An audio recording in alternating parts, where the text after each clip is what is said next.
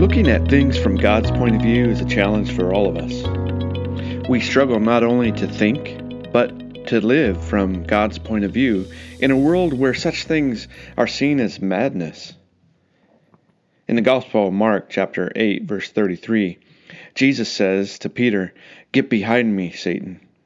He says this because any opposition to God's point of view comes from the accuser, Satan. We must understand that God's point of view is often in complete contrast to what we see as a normal point of view.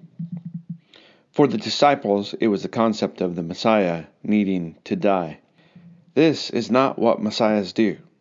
A Messiah is a Savior, the one who saves. It was a very natural instinct for Peter to rebuke this kind of talk. The disciples were just starting to come to understand who Jesus really was, that he was the long awaited Messiah, the Messiah that generation after generation of Jewish people had been waiting for. And now to find out, to hear these words from the Messiah himself, that must have been mind boggling. How could this be? Messiahs don't come to die. Not many in the Jewish community would have predicted this. It is easy for us to read the words of the New Testament and then reflect those words back on our interpretation of messianic prophecies in the Old Testament. But the disciples didn't have the New Testament. They didn't have the New Testament to help them interpret the Old Testament. In fact, most Jewish scholars had missed this detail. It was not a minor detail in the messianic prophecy, but as the expectation grew through the generations, these details about the death of the Messiah were simply overlooked. I guess you can understand why. For generations, these same people were waiting for their Messiah, but they were also under tremendous persecution. By the time the disciples had started following Jesus, the nation of Israel had been occupied by the Roman Empire for hundreds of years. So imagine being under a tremendous pressure and then being told that a Savior would come who would relieve that pressure and restore the rights for ownership to your lands and your people. He would have sat around in those quiet moments and daydreamed about what life would be like once the Messiah had come. You would have had those times with friends and family when you were all sitting around telling stories and enjoying each other's company, and then the topic of the Messiah would come up. It would have been like one of those times we've all had in our own families, or maybe with our friends sharing stories, daydreaming, talking about the future and what the future would look like. Put yourself in that place, sitting around with your grandparents and your parents and your brothers and sisters, maybe your cousins, aunts and uncles, sitting there on the dusty floor in a small living area in a house on the outskirts of Jerusalem, with the dim light of a candle flickering in the night.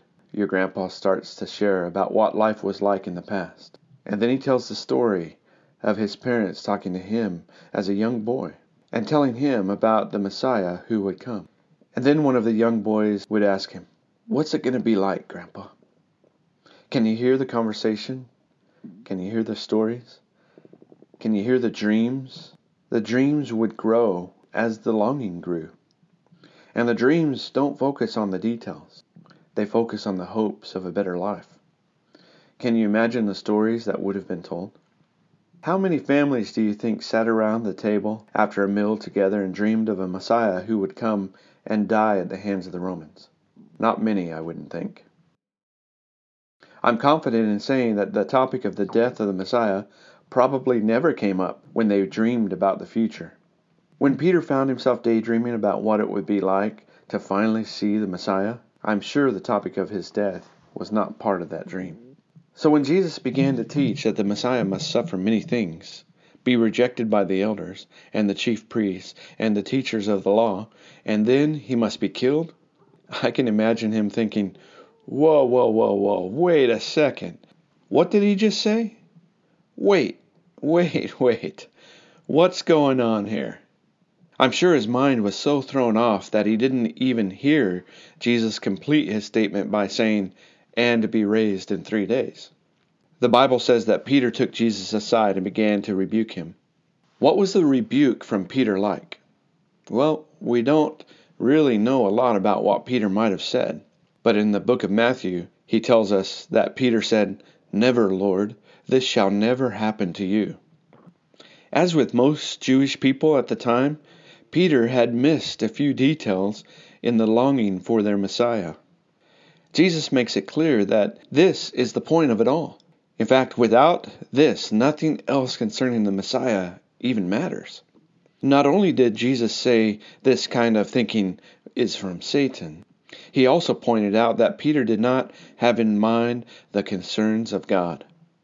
He was interpreting Jesus' words through the purely human perspective. As Jesus said, merely human concerns were on his mind. As we live out our faith and do our best to journey with God, our challenge is to have in mind the concerns of God.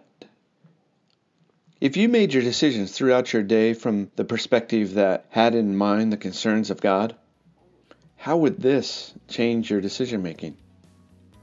Having in mind the concerns of God should have dramatic impact on how we live and how we interact with others and how we handle ourselves, especially when the pressure is on.